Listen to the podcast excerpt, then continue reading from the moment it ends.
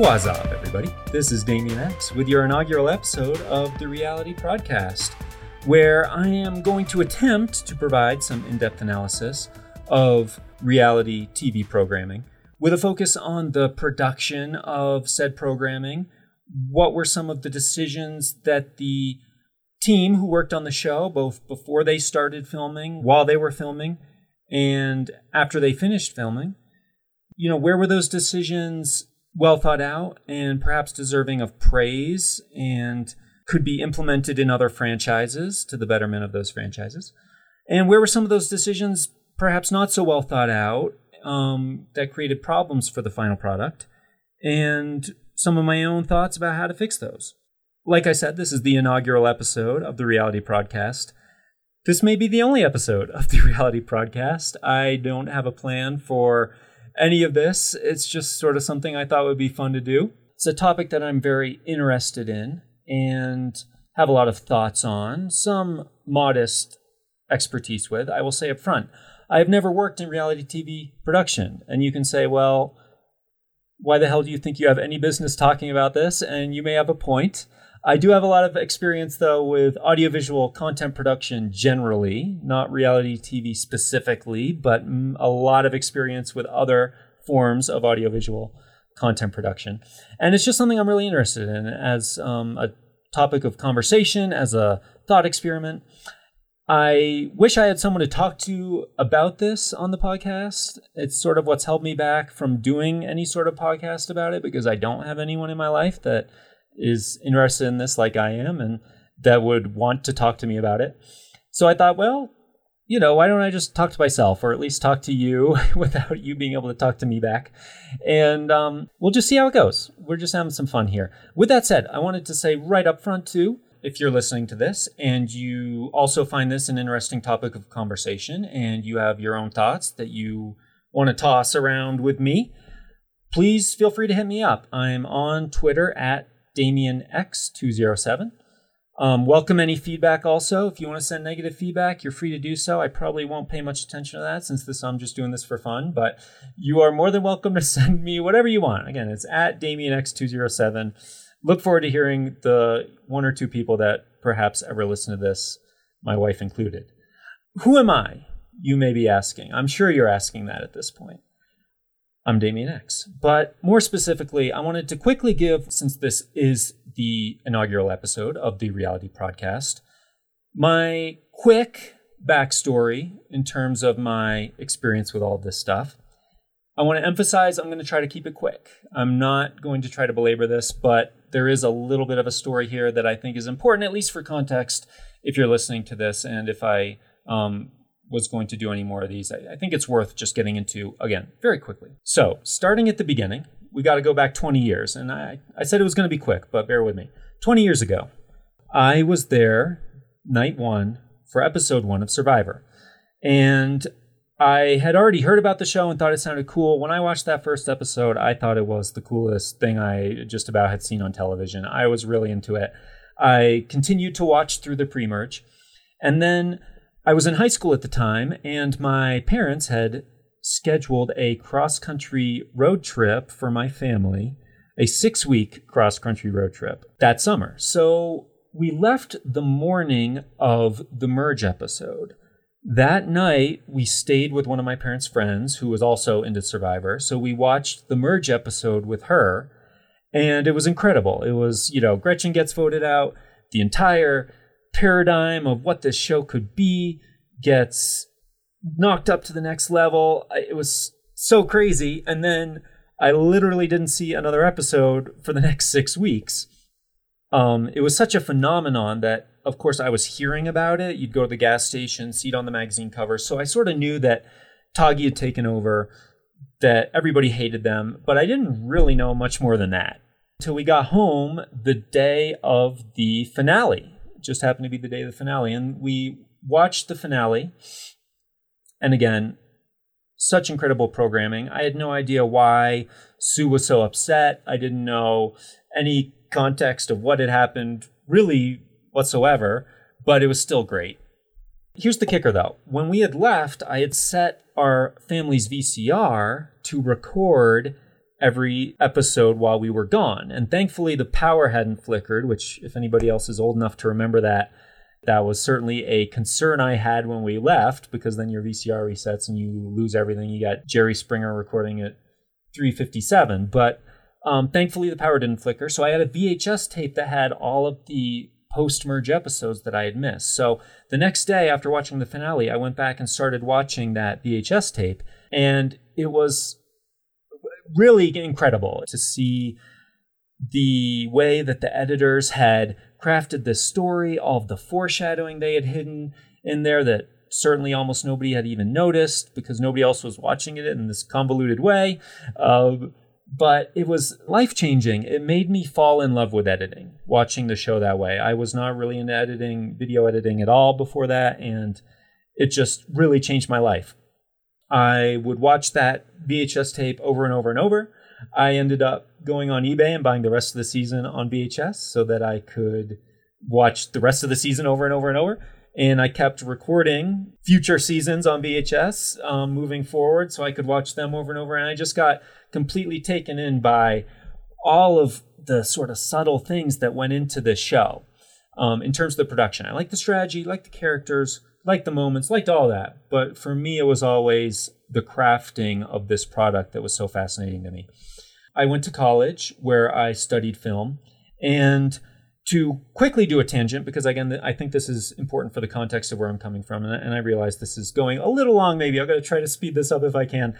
I'm in college, I'm a freshman in college. I was going on Survivor Sucks, as one did at the time, and somebody had posted, they said, Hey, I'm really into the editing and the logic of the editing and curious if anybody else out there is into this and maybe we could talk about it and sort of look at patterns and figure out if there's a way we can figure out who the winner is. And i'm thinking oh my god this is exactly what i am into as well. So i you know immediately replied count me in and we started talking about it and came up with this idea to create a chart where we could sort of look at some of these patterns that we were talking about.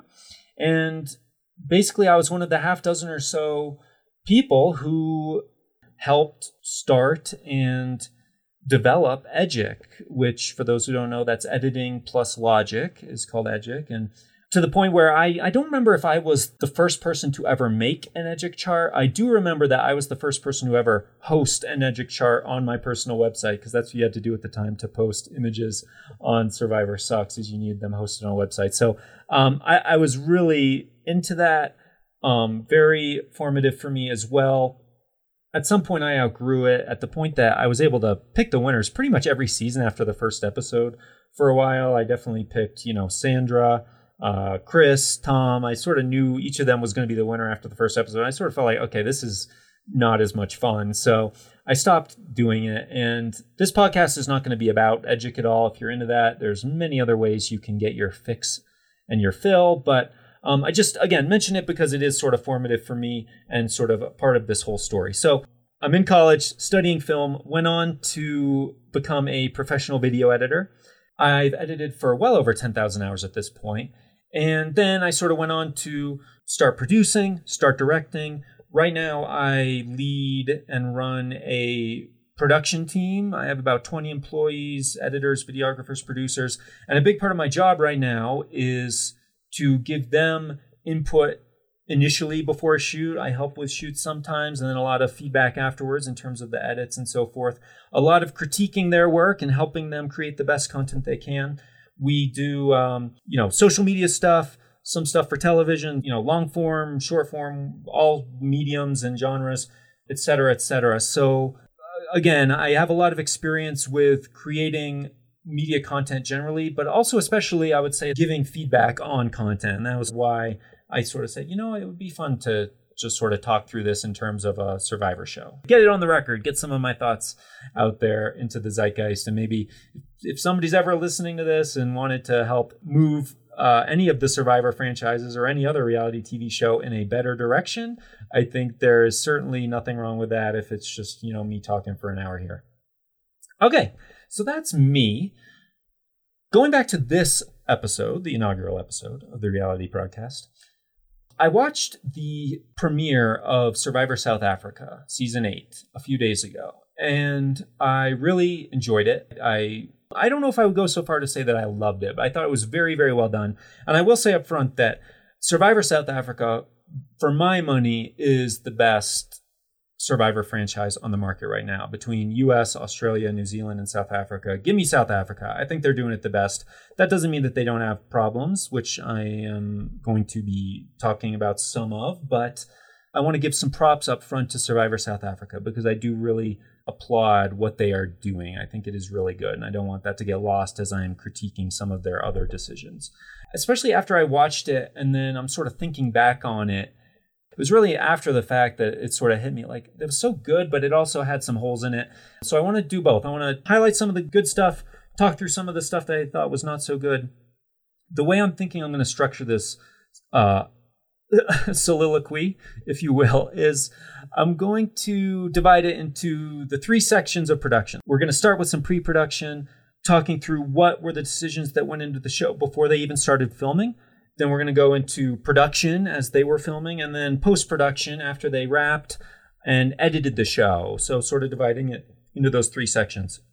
One caveat is that I'm going to put the twists and the challenges and so forth in the production section while they were filming, even though I know you could make an argument that that's sort of pre production as they're planning some of this stuff out. But dirty little secret of these shows is that they do make stuff up on the fly and change things and so forth. So I feel like it makes more sense to me to put that in production, but any um, other uh, audiovisual nerds out there don't come yelling at me that that, that should have been somewhere else. I, I do realize that it could go in either place, but that's how I'm going to structure this. So I think that's most of my setup. Let's dig into that premiere episode of Survivor South Africa season 8.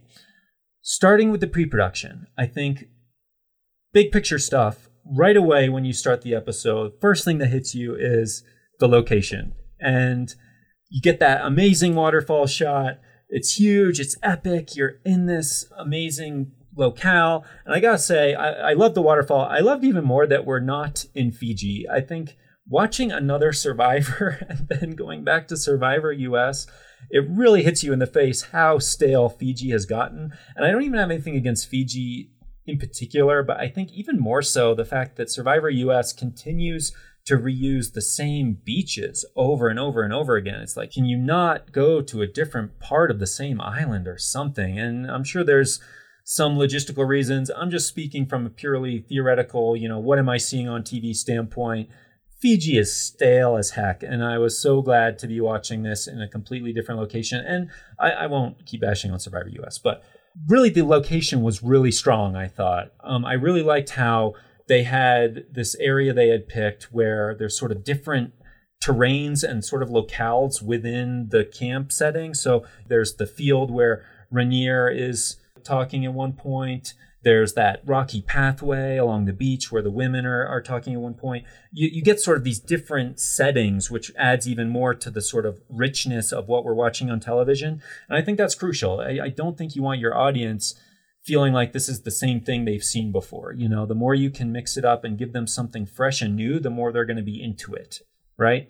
On the flip side, I did feel like the camps were too similar. I think one of the things I'm going to come back to a few times as I'm talking through this is that you don't want your audience to be confused. You want your audience to be focused on the thinking and, and their wheels are turning, but you want them to be thinking about if I was in that situation, how would I respond? You know, what would my strategy be? If I saw somebody do that, what would I do? Letting them play the game in their heads.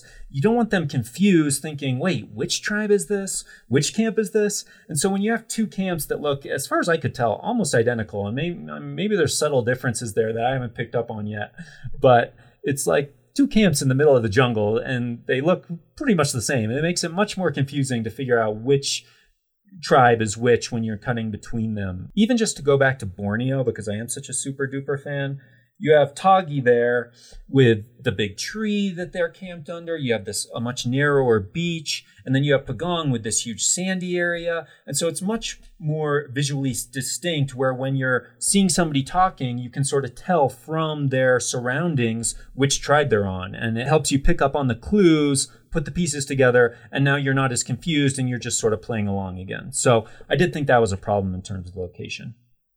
Another big aspect of the pre production, of course, is the casting. Love Survivor South Africa casting. I think it's one of the things they do the best. I'm intentionally not looking at any sort of cast list. So if I'm saying somebody's name wrong or I'm sort of describing them and not using their name, that's intentional because that's sort of the point I want to make in terms of how well they were able to convey who was who.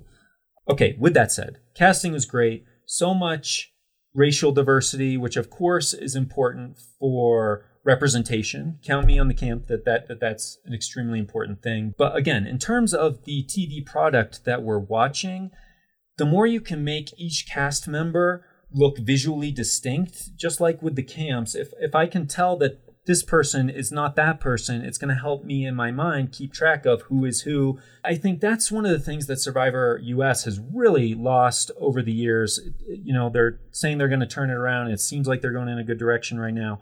But having a 20 person cast where 17 of the people are white and you have five blonde women that are all look identical it's really problematic. It really makes the tv product suffer and makes it harder to follow along with the show. I will say survivor south africa they do have three young skinny blonde women that is very difficult to tell who is who. I still even having watched the episode a couple of times have really very little way to tell them apart. I think one of them is Marissa, and she's sort of the model lady, and her strategy is to seem unassuming. And then there's another lady who's just sort of giving background commentary. And then there's, you know, blonde girl number three who doesn't like rain, but but really, I think that was such a poor decision.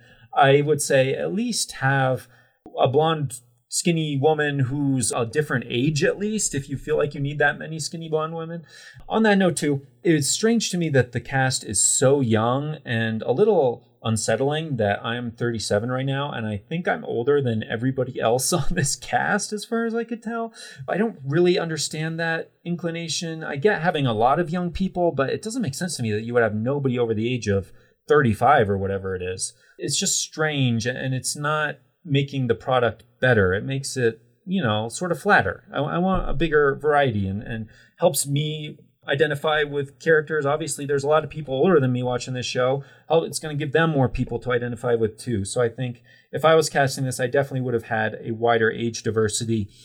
I did like the strategy diversity, I thought was interesting, where you have a lot of foxes, so to speak, who are all being very strategic, and then you have a couple of chickens, damn, who are trying to play the game honestly with integrity. And I think you need that mix of strategies. I, I, I almost like having one person or two people in there who have no idea what's going on because again that creates a richer product we don't want 100 or 20 foxes we don't want 20 chickens you want that mix of strategies diversity of race age um, everything the, the more diversity the better because i think that inevitably is going to make the, the final product stronger even in terms of names, I think having somebody named Kieran and somebody named Kien, and forgive me if I'm saying that wrong, but it's Kieran and Kien, I think. L- literally, the first time I watched this episode, I was an hour into the episode before I figured out that everybody talking about voting out Kien wasn't Kieran or vice versa. I was so confused. I know Survivor US does that sometimes too, and I think it's just really stupid. I, I don't think it adds to the show. It, again, you don't want to confuse the audience. Confusing the audience does no good. So I, I just wanted to highlight that too. Um, all right, but casting was great overall. I'm really happy with the cast. The tribes that they had, I really loved having not an orange tribe and a purple tribe like you always see on Survivor US. I think there's again no reason to keep it that stale and not mix up the colors. Just to give an example, I have a six year old son. I watched the episode the second time with him, and he was, you know, saying, "Oh, you know, I love that red." He doesn't know his colors, but it was sort of a reddish orange. He said, "You know, oh, that red's cool. I'm going to be, you know, that's my tribe. I'm the red tribe." You know, why stick with the same colors every season? There's no benefit to that, and there's a lot of problems. You know, make it more interesting. Keep it fresh. Much better that way. I also liked to the symbols that they had. They have that snake symbol and the skull symbol. I thought was really interesting, and I almost wonder if you could utilize that even more. I, I they did use it quite a bit, but I, I wonder if when you're cutting between tribes, if you could sort of like have that fade up somehow, or sort of appear on a lower third, or somehow to like even more make us associate the symbols with the tribe, with the cast of that tribe. That was intriguing to me, and I almost wonder could you utilize that even more? Is something I would explore. The names of the tribes were not good. You have Zamba, and then I didn't even know the name of the other tribe, and then I thought it was Luna, and then I figured out no, it's Vuna. So you have Zamba and Vuna, which are way too similar. Keep things distinct. Diversity is good. So have Zamba. I love that name. That's a fun one. But then have don't have another name that's two syllables and ends with an A. Even when Nico is announcing the challenges, it's like Zamba's here, Vuna's and it's like, wait, who's who? What's going on? So wasn't crazy about that. Last thing I wanted to touch on with the pre-production was the equipment that they're giving them. The castaways, they have raincoats, seemingly more supplies. Count me in the camp. Uh, camp's not the right word. Count me on the side of the more equipment you give these people, the better. Suffering is good in the sense that it gives you that, you know, five second, ten second shot. I mean, that's cool. But then if your whole the rest of the season is suffering because everybody's too cold and exhausted and weak to play the game and the entire TV product is suffering, it's not worth that 10 second shot. And even here with raincoats, you got a shot of them and they looked pretty miserable. I mean, that, that's fine. Having them suffering is not worth the long term gameplay uh, problems. It really isn't. So, props for giving them raincoats. Give them good clothes. Give them whatever they need. I'm cool with all that. All right, I think that was pre-production. Let's talk about production. I say let's, but I I'm going to now talk about production. Big picture stuff in terms of the production that I wanted to highlight. And, and I will say pre-production is the shortest. Some of these uh, production and post-production are going to be a bit longer because there's more to talk about. Um, for production though, big picture, I really enjoyed and appreciated the cinematic element that they brought to the videography. Putting on my you know, audiovisual nerd hat here. So they're shooting this season with very large apertures on their cameras, which gives it that cinematic look where the background is blurry. And there's a huge risk in doing that. I would be myself hesitant to do that if I was shooting a live event like this. I've I've done that and you can do it, but the risk is that you will end up with shots that are somewhat out of focus and even in this episode there were maybe you know three or four shots that were clearly out of focus where they were focused on the background instead of the person in front of it but it wasn't that bad i thought they they have very skilled videographers to be able to pull this off in a live environment like that and they're pulling it off and i just wanted to really highlight that as a bold move that I think has really paid off in the final product. And it's not easy to pull that off. And I think they're doing it. So that was great just to highlight, I'm not going to go like too much into like specific shots, but I just have to mention the shot with Vernier pointing his finger at Jason. That is such a great shot. I, you have to give the videographer who shot that a raise for staying there, not moving around, getting what was going on, and really letting that shot go was so great. So I just have to mention that at this point. The other thing that I wanted to mention too, in terms of the shooting aspect of it, and I'll, and I'll have some other specific shots that I'll mention in a second. But generally speaking, I really like the on the fly confessionals that Survivor used to do. Again, way back in season one, they were doing this more. And, and I'm, I apologize that I'm bringing up Borneo so much, but I, I can't help it. I loved how they used to do that, where they would sort of pull somebody aside right in the moment, and there would be a producer there sort of asking them a couple questions, and then they would go back. And, and you can sort of tell where it's just like somebody sort of standing up next to a tree, like right near the camp, and it's clearly not sitting down somewhere. Survivor US now, I feel like they do that during idol hunts and stuff, but they really don't do that much otherwise, to my recollection. And I wish they would do it more. I think there's something very dynamic and it really puts you in the moment with these people where you've got Rainier in that big field after he's trying to pull off this big blindside adjacent and he's sort of explaining it sort of in a hushed tone, like talking through it very quickly because he's got to get back to what's going on. It really sets that that energy, takes the energy to the next level. So I wish they would do that more in Survivor US, but really like that. Other production stuff, I haven't talked about Immunity Island itself yet. It is was not explained well. I again have watched this a couple of times and I'm still pretty confused. I think I finally sort of figured out what's going on there, but Nico really doesn't explain it well when he's setting up Immunity Island, which I don't understand why you would not explain it to the players better. Like they're obviously going to find out. They find out in this episode that uh, Therese, I'm going to say her name wrong, Theriso, Theresa, Theriso, she lost her vote. Like they're going to find out. So why make it some weird mystery? Like explain the rules to us again don't leave us confused as the audience. I think there's opportunities for confusion in terms of you're trying to hide information that then is going to be a big reveal. But when it's just sort of like just not explained well. So um, wasn't crazy about that. Let's talk through the show itself then. That's sort of my big picture stuff. So, starting at the beginning of the episode, and I'll go through this pretty quickly, but love that decision to have them walk out single file. I thought it really set the stage, you know, these uh, contestants entering the re- arena, if you will, of this game that they're about to play. I just thought it was a really, again, cinematic way to start the season versus the Survivor US thing of crowding all these people onto a boat and they're just on the ocean, and we've seen that a hundred times. I really like this. I thought it worked really well. Um, I can't help it. I gotta say, Borneo started that way too, and maybe that's why it appeals to me so much. But I, I, just thought it was it was a good way to sort of set the stage for what was to come, and the way it was edited was really clever too. I thought, which I'll um, talk about when we talk about the post production editing stuff. But did like that. Then they arrive. Nico doesn't explain Immunity Island well. They do the tribe draw, which I thought was very interesting. I agreed with the players. Like, this is Survivor. You're fate is in the hands of the survivor gods. I really enjoyed that.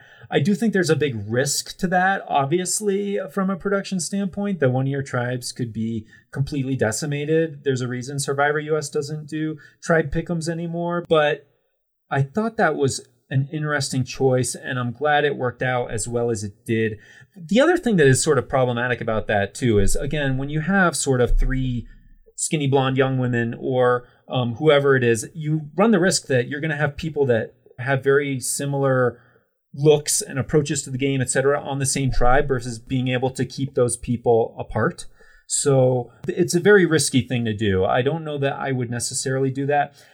One thing that I th- was thinking about though, could that potentially create more dynamic gameplay in the future? If people understand that these tribes are random up front, will that give them less incentive to feel like this is my family that I was given and it's you know I was assigned to these people it's important to me like could we potentially see people being less tribe focused when there are swaps and after the merge if it was random up front and I'm curious to see if that ends up being the case anyway then they do the what I'm going to call the pillage. I think that's what Raniere called it. Maybe Nico called it that too. I'm giving credit to Raniere because I love him. But I thought it was a good way to get our adrenaline pumping pretty early on in the episode without it being a full on challenge and take too much time before we can get back to the story development.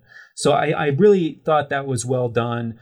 Obviously, Survivor US does do that sometimes um, with their maroonings usually they tend to go a little long with it and i felt like this one even was a little long at some point you're just watching people run around in the on the beach sort of half beach half forest but you know it's just like what am i even watching it's just like people running back and forth so it's not super compelling but it does get your adrenaline pumping a little bit it's exciting just for a minute I liked all the sort of pops of color that they had, all these different fruits and these big palm fronds and stuff. It was nice. It was it was really well done, I thought.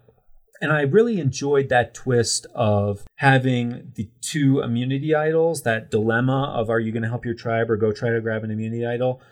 The twist of the tribe advantage, I did not enjoy. It was one of the things that I really didn't like about the episode because, number one, anybody who grabs that is obviously going to try to hide it. And so you're just basically burning somebody for no reason. It reminded me of the Jamal note it's just like a whammy you know, this is not an advantage, that you're just getting burned for no reason. And it didn't even have any repercussions in the episode.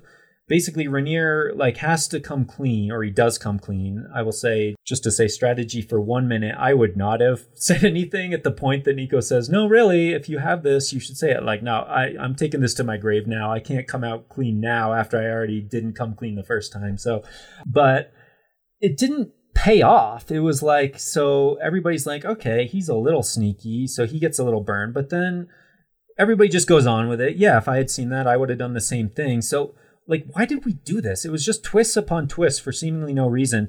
And even the advantage itself was so stupid. It was like one sleeping bag for 10 people and, you know, one sleeping mat for 10 people if you wanted the sponsorship in there, scrap that stupid thing. You already have a good twist in terms of the immunity idols that everybody knows about.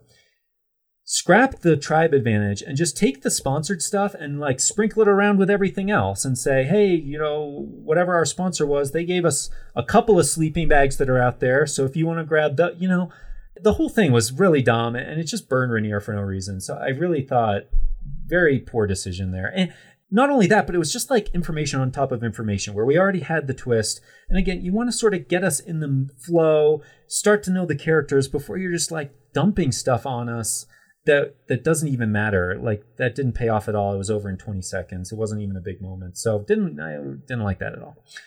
Not a lot to say in terms of production decisions with all the camp life stuff. So just skipping ahead to the fire mission, the solo mission they had. I really like that too. I thought, again, a nice way to get some adrenaline going.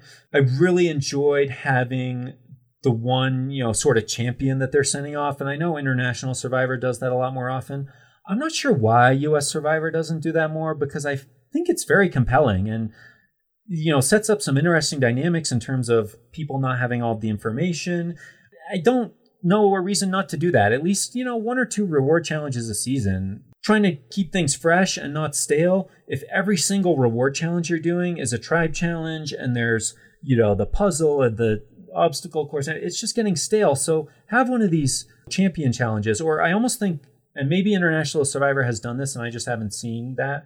I should say at some point, I haven't watched every episode and every season of International Survivor. I've seen a bit of all of them. I've seen, um, you know, a good bit of uh, South Africa, a good bit of Australia, but I'm certainly not an expert on any of them. So um, bear with me if I'm missing something important in terms of those. But I really would almost wonder could you have a tribe pick who the champion's going to be of the other tribes? Then instead of getting the big dudes that show up, you get sort of the the scrubs are showing up to compete. And could that be fun too for just a single challenge potentially? Again just trying to keep it fresh and interesting. I don't think there's a reason not to do that.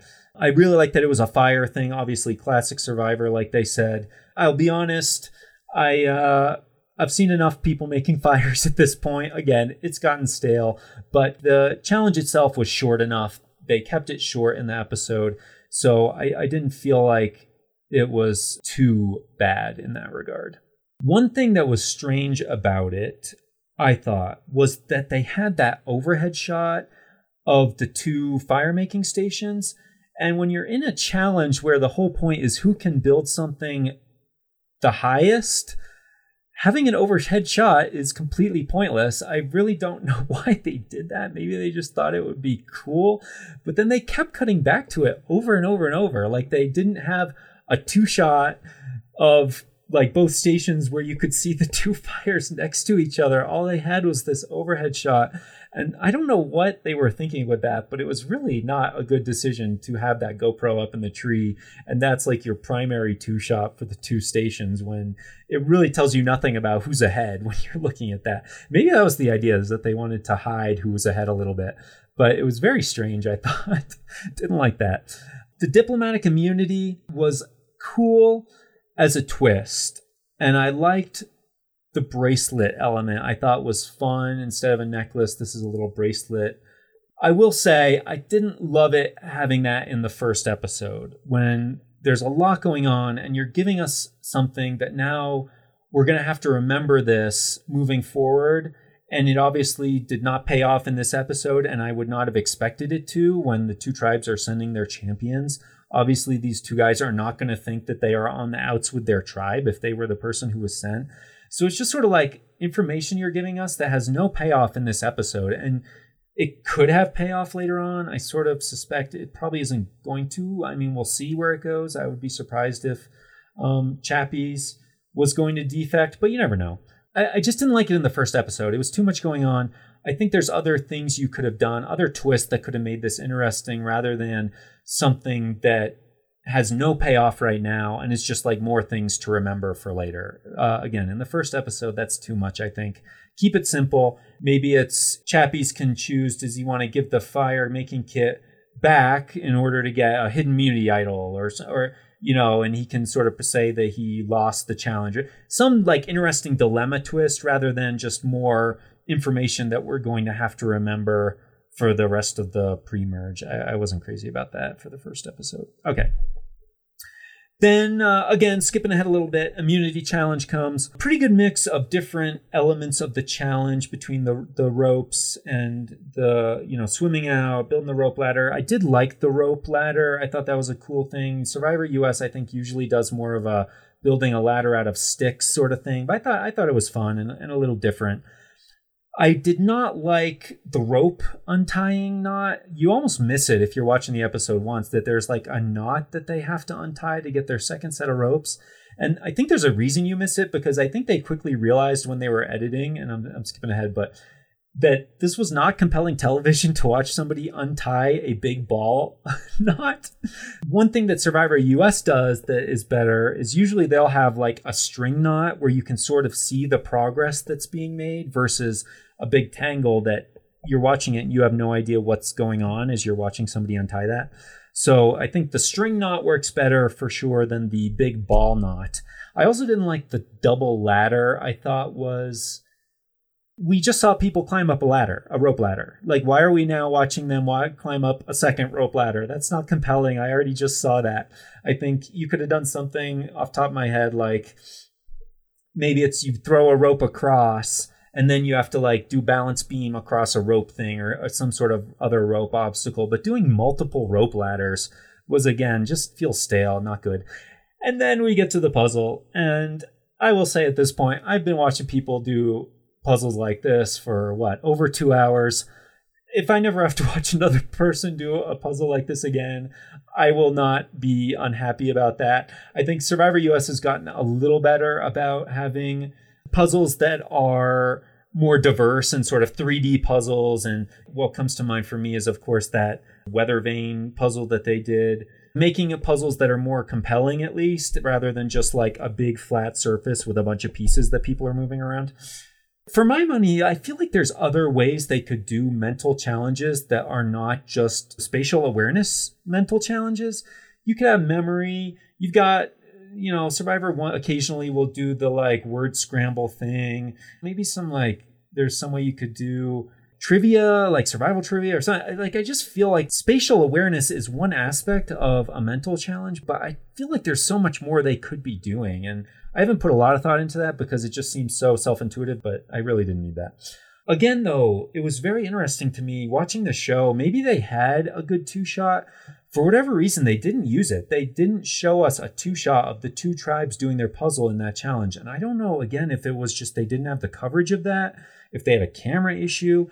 It was very strange to not be able to see who's ahead. And then we have some stakes, and it's not just we're cutting back and forth and we have no context for either shot that we're seeing, you know? So I wanted to mention the immunity idol design I thought was cool. That's such a small thing, but I really liked the skull and the snake sort of intertwined and how that's the two tribe symbols. I thought that was cool. I, I, just wanted to give a shout out to that real quick while we're talking about the immunity challenge. Okay, then we go to Immunity Island. And again, it was so hard to understand what was going on. Theresa's skipping over stuff and like sort of not really reading it. Give us a shot of the note. Something, it was just so confusing. And I think a big part of that too was just that the twist itself is too convoluted, I think. I think you have somebody go, anybody who goes gets immunity, and then they can choose to play the challenge and win something or they lose their vote. You know, you could simplify it and still have it be very compelling without seemingly there's like multiple other things going on in terms of you can go and then you lose something but you stay. Oh if you, i think it was that if you go home you keep your idol but it doesn't have power for you. I i could be wrong but i think that's what Theresa was sort of saying but it was really not explained and, and i'm saying that even having watched this multiple times and i really don't know so i thought the design of immunity island was not great i'll say while we're talking about immunity island too That's not the best name, I don't think. It's sort of flat. It's descriptive. I don't hate it, but I feel like you could come up with something better, something that sort of implies more of the dilemma, the choices, the gambling aspect. I don't know what it is because I haven't put a lot of thought into it, but I feel like you could have come up with something that same twist, but just a better name than Immunity Island, I thought was sort of maybe that's a pre production thing. But again, though, I do like Immunity Island, at least for that quick adrenaline shot. I mean, it comes right after the Immunity Challenge, but give us a minute of adrenaline and then we go back to other stuff, you know, and then maybe, you know, 10 minutes later, there's a shot of adrenaline, and then we go back to other stuff. I, I like that aspect. I like the time challenge. I know people have talked about that back with Ghost Island. I will say I didn't like the timer itself. It's this small little thing up on the table far away from her as she's digging, and you really don't get a sense of how far she is through it. I feel like building some sort of bigger time contraption where it's more like you can really see the time ticking down rather than having this hourglass where it, there's barely any sand and then you cut back to it and there's still barely any sand and then you come back to it and there's still barely and then it's over right? It, like it just wasn't designed well i think for television to have that little hourglass with not a lot of sand in it. I thought was not a good design. Really going back now to camp not a lot again to say in terms of the production because it's all, it's so much of just the contestants doing stuff. So skipping ahead one more time to the tribal council thought the set was fine. Wasn't super great. I did like the the fire was kind of cool, the sort of volcano fire they have. Nothing super noteworthy there. The one thing that was noteworthy to me that I thought was interesting, and again, maybe this is something that international survivor franchises do a lot, but it stood out to me was having the camera in the voting confessional be a little higher than it normally is, at least on US Survivor. I thought was a really interesting choice, and I don't mind having people on US Survivor talk directly to the camera, sort of at their eye level as they're talking to us.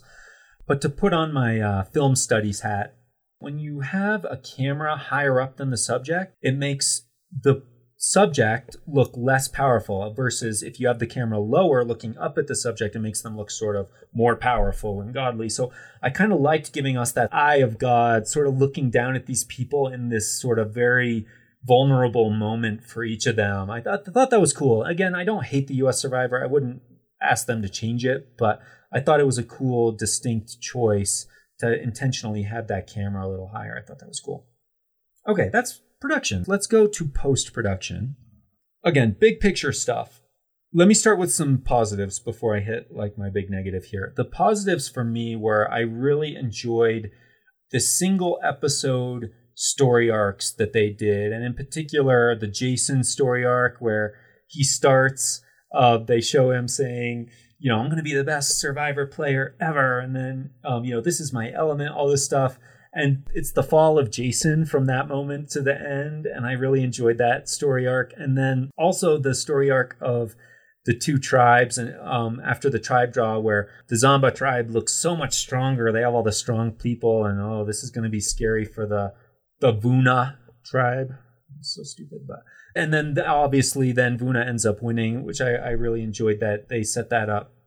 I thought the final couple sequences, basically from when they get back to camp from the immunity challenge and that strategizing segment I thought was really well done. Even without, they didn't really have a dummy vote or anything. I thought it was really compelling, though, the way they cut that together, showing Jason talking to Smash, and then Raniere comes over and he has the same conversation, but then Raniere is put off by that and goes and talks to the women and then they have to go back and talk to smash and then there's the scene with uh, obviously Raniere and his finger pointing. Then we go to Sean finally, who we haven't really seen, and we sort of get his perspective on everything that's going on. And then he's talking to Kian. Just the way it was paced and plotted out, I thought was really good. And then I thought Tribal Council was pretty interesting too. It was a little all over the place, but I feel like that was more that Nico was sort of all over the place in terms of his producing on the spot versus the editing of it. But I sort of I really loved how the episode ended, and I'll talk to in a second about how the episode began. I really loved how the episode began.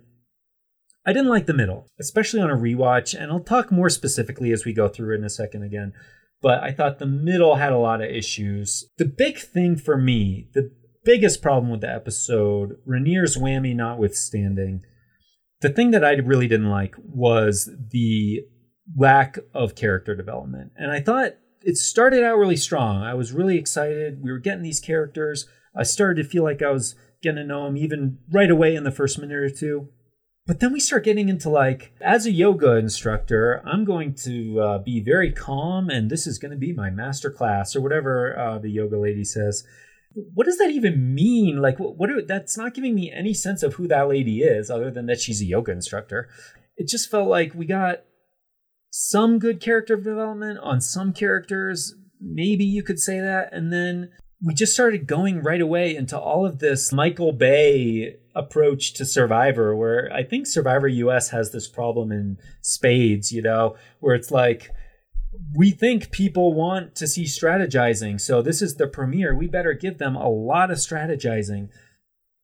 And I think that's so wrong. I think you need to think about this show and this TV product as a 15 hour movie, essentially. And in the first hour and a half, we need to be getting character development. And again, you can have those quick flashes of adrenaline, you can have some strategizing, but if I'm not invested in who these characters are and what their approach to the game is, what's motivating them, you know, where they're coming from with all this, as I then see them strategizing, if, if I don't have any connection with them, strategizing is meaningless. Like when I'm seeing Kieran, not Kian, Kieran, when I'm seeing him making you know a bond with Tyson, I don't know anything about Kieran. Like, why do I care about this? And that was a big problem throughout. You got like an Anesu is saying, um, you know, she's got an uh, alliance with Mike, and it's like I don't know who Mike is. Why do I care who you have an alliance with Mike? Like, give me more of Mike. Like, who is this guy? Am I even saying his name? I think his name is Mike. Hopefully, you know I'm talking about the white dude that just like had no story whatsoever. But it just felt like we went from setting up the camp to then either the challenge or else there was some strategizing before that but it was just like camp set up and then boom now we're just making alliances everywhere. I'll, I'll, even talk about more specifics here in a second as we like talk through the different parts of it but man it just bummed me out that we didn't get more of that as good as everything else was i thought. I wanted to say, I think when some people say, you know, we need more camp life in this show, you know, a little less strategy, a little more camp life, I think what they're saying is they don't want to see people setting up shelters. What that means is show me more of the characters. We want more of people talking to each other, experiencing each other before we get to all of the handshakes and the like oh yeah we could be you know let's keep this in mind this could be a good a good deal or whatever and it's just i just really felt like the character development was lacking and i think especially on a 20 person cast, it is so essential that we have a sense of who at least more of these people are. I don't think it's possible to give us a sense of who every character is in the premiere, but I don't need to see alliances being formed between people if I don't know who those people are. It's like meaningless television. It's like watching people run around grabbing supplies at the pillaging, you know? And I think that's true. Again, I'm saying me, but I think that's the audience. I think we need the audience to connect with these players so that they care about the alliances that are being formed. So, easily my biggest complaint about the whole episode, um, which is unfortunate. And again, I don't want to make it sound like I hated the episode because I didn't. But sort of going off that, another thing I wanted to mention was occasionally we got this once or twice this episode, and Survivor US will do this once in a while, but I really wish they would both do it more, which is when two people are talking about other people. So you've got just I'm going to say random names. You know, Smash and Jason are talking about Amy. Is that is there somebody named Amy? I want to say there is, or they're talking about uh, Raniere and um, Chappies. I think he's he's on the other tribe, right? But you see what my point is. Two people talking about other people. Cut away when they say their names and show us that person. Give us more of a connection between the names and the people they're saying so that I'm not an hour into the episode thinking Kian is the same person as Kieran. Like, cut away, use the B roll. You have so much B roll. Just staying on the two people talking, that's not very visually interesting. Like, give me more to look at, make it more visually interesting, and help ground who all these people are. Part of that, too, is we only ever see people's name and their face at the same time, either doing that or when they're in confessional and they have their lower third. So when you have somebody like Kieran who only gets like one confessional in the first hour, there's no way for me to know her name. You're not helping me learn her name. Um, I almost wonder just hypothetically, if you could lower third people outside of a confessional, I think it's a big problem with Survivor generally in terms of the editing, especially, is that there's sort of this language that was developed way back in like Australia, I would say, of how the story is told. And they still stick with that pretty religiously. And obviously, Survivor US has been branching out, doing more different things, but there are ruts that need to be reevaluated in terms of not just this is how we always edit it, so this is what our audience expects, but how can we make this better for our audience? And I say that realizing that it is difficult to do that, but it's something that I have to do all the time in my job is, you know, this is the same way we've been editing this type of video, but let's take a step back. How can we make this better?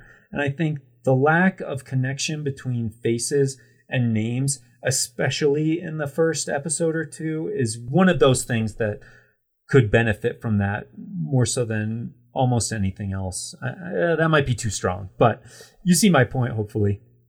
Another big problem with the episode, I wouldn't say this is a big problem, but another problem in terms of the editing for sure was the sound design.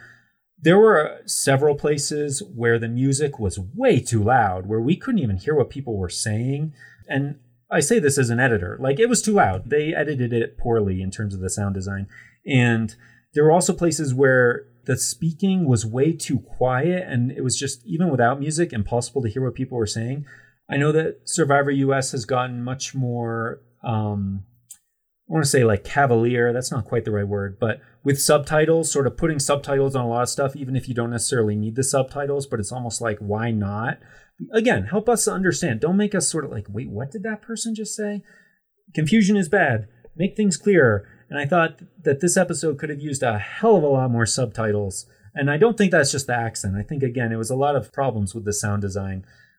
The other big picture problem, and, I, and I'm a video editor at heart, so the problems with video editing are very in my face, at least. So I say another big problem with the video editing was the story. And going back to the middle section, there was a lot of just random sound bites, and it almost felt to me like they were approaching it as this is the sort of thing that Survivor puts on the air. Let's put that in. And it just really didn't create a comprehensive story. The probably most visceral place for that for me was when I think it was the second try talking about setting up their camp. We get one person saying, Well, I'm not going to step up and be a leader. And then cut to, I think, Mike like giving an idea and then cut to somebody else saying something completely unrelated to any of this and then like why were we shown mike? Like mike's not a leader. Is he? He doesn't seem like it. If he was why weren't we told that? And then we're cutting to something else that was completely unrelated to any of that. There was no flow or like what are we even seeing here? It was very confusing. Um it just felt like there were a lot of sound bites that we could have lost. We didn't need them. They weren't adding anything to the show. And again, going back to how little character development there was, cut all that stuff, tighten it up, and give us more character because this is the premiere. You want us to be invested in these people. Don't tell me, you know, Survivor South Africa producers and editors that you didn't have time to give us more character development because you definitely did. It's just that you didn't utilize your time very well.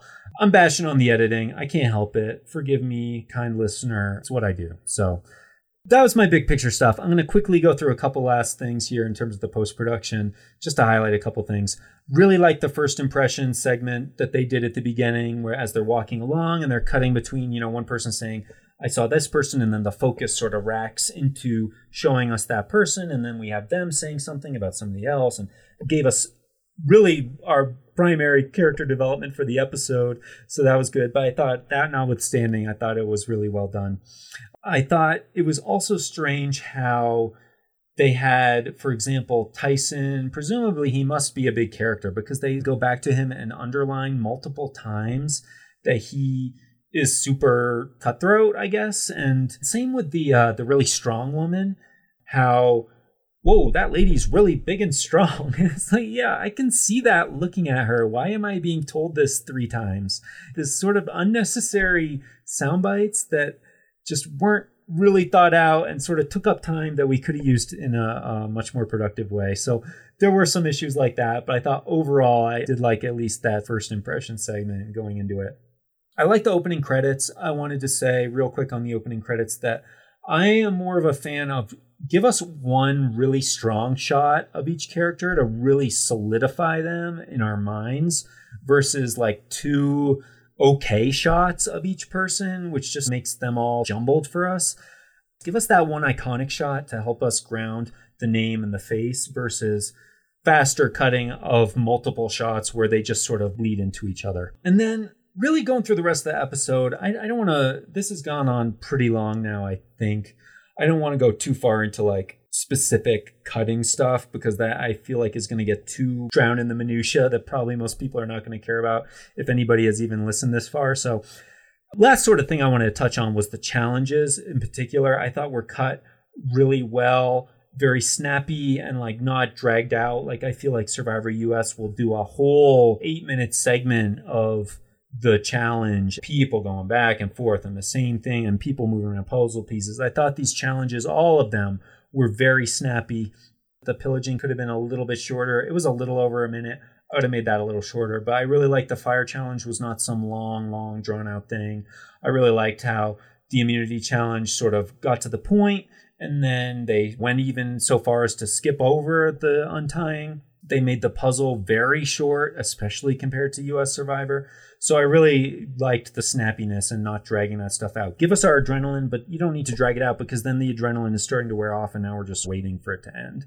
The puzzle in particular was like, whoa, this is already over. Even beyond the two shot, they didn't even show us Vuna's puzzle until right before they won. They spent the whole time showing us Zamba's puzzle for some reason. But again, I thought that was odd, at least without having more context in terms of maybe there was a back end reason why they had to do that. But one last thought just to throw out there. Again, going back to this Survivor Australia has developed the language of what this all is.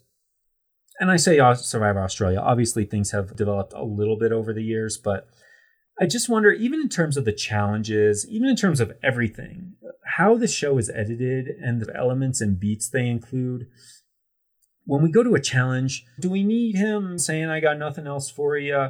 Do we need, I'll give you a moment to strategize and then we'll get started? Why can't the host just explain the challenge and say, all right, let's go? These sort of extra beats that they include just because that's the way they do it versus it's taking up more time that doesn't really add anything. And that could have been spent giving us more character development, like I keep going back to. So, if I'm going to end on one note, it's just I I wish Survivor US and all of the survivors, which I know they're doing this a little bit, but I really wish they would be more big picture, reevaluating the way they've always done something and really thinking about is this the best way we could do it? And maybe that's the big takeaway with all this is looking for ways we could be reevaluating and uh, making things better is certainly the goal. I think that's mostly it. Hopefully, this was interesting for people to listen to. It was fun to talk through and at least get out of my system, but I hope it was an enjoyable listen. And, you know, I'm not a professional podcaster, so forgive me if I sounded really stuttery and I know I do have some verbal tics. So, you know, I hope it was listenable at least. Uh, I'll say it one more time. If you're interested in this stuff, hit me up. I'm at DamienX207. And I guess I don't have a way to sign this off. I didn't think that far through. So for now, I'll just say thanks for listening and take care until next time, if there is a next time.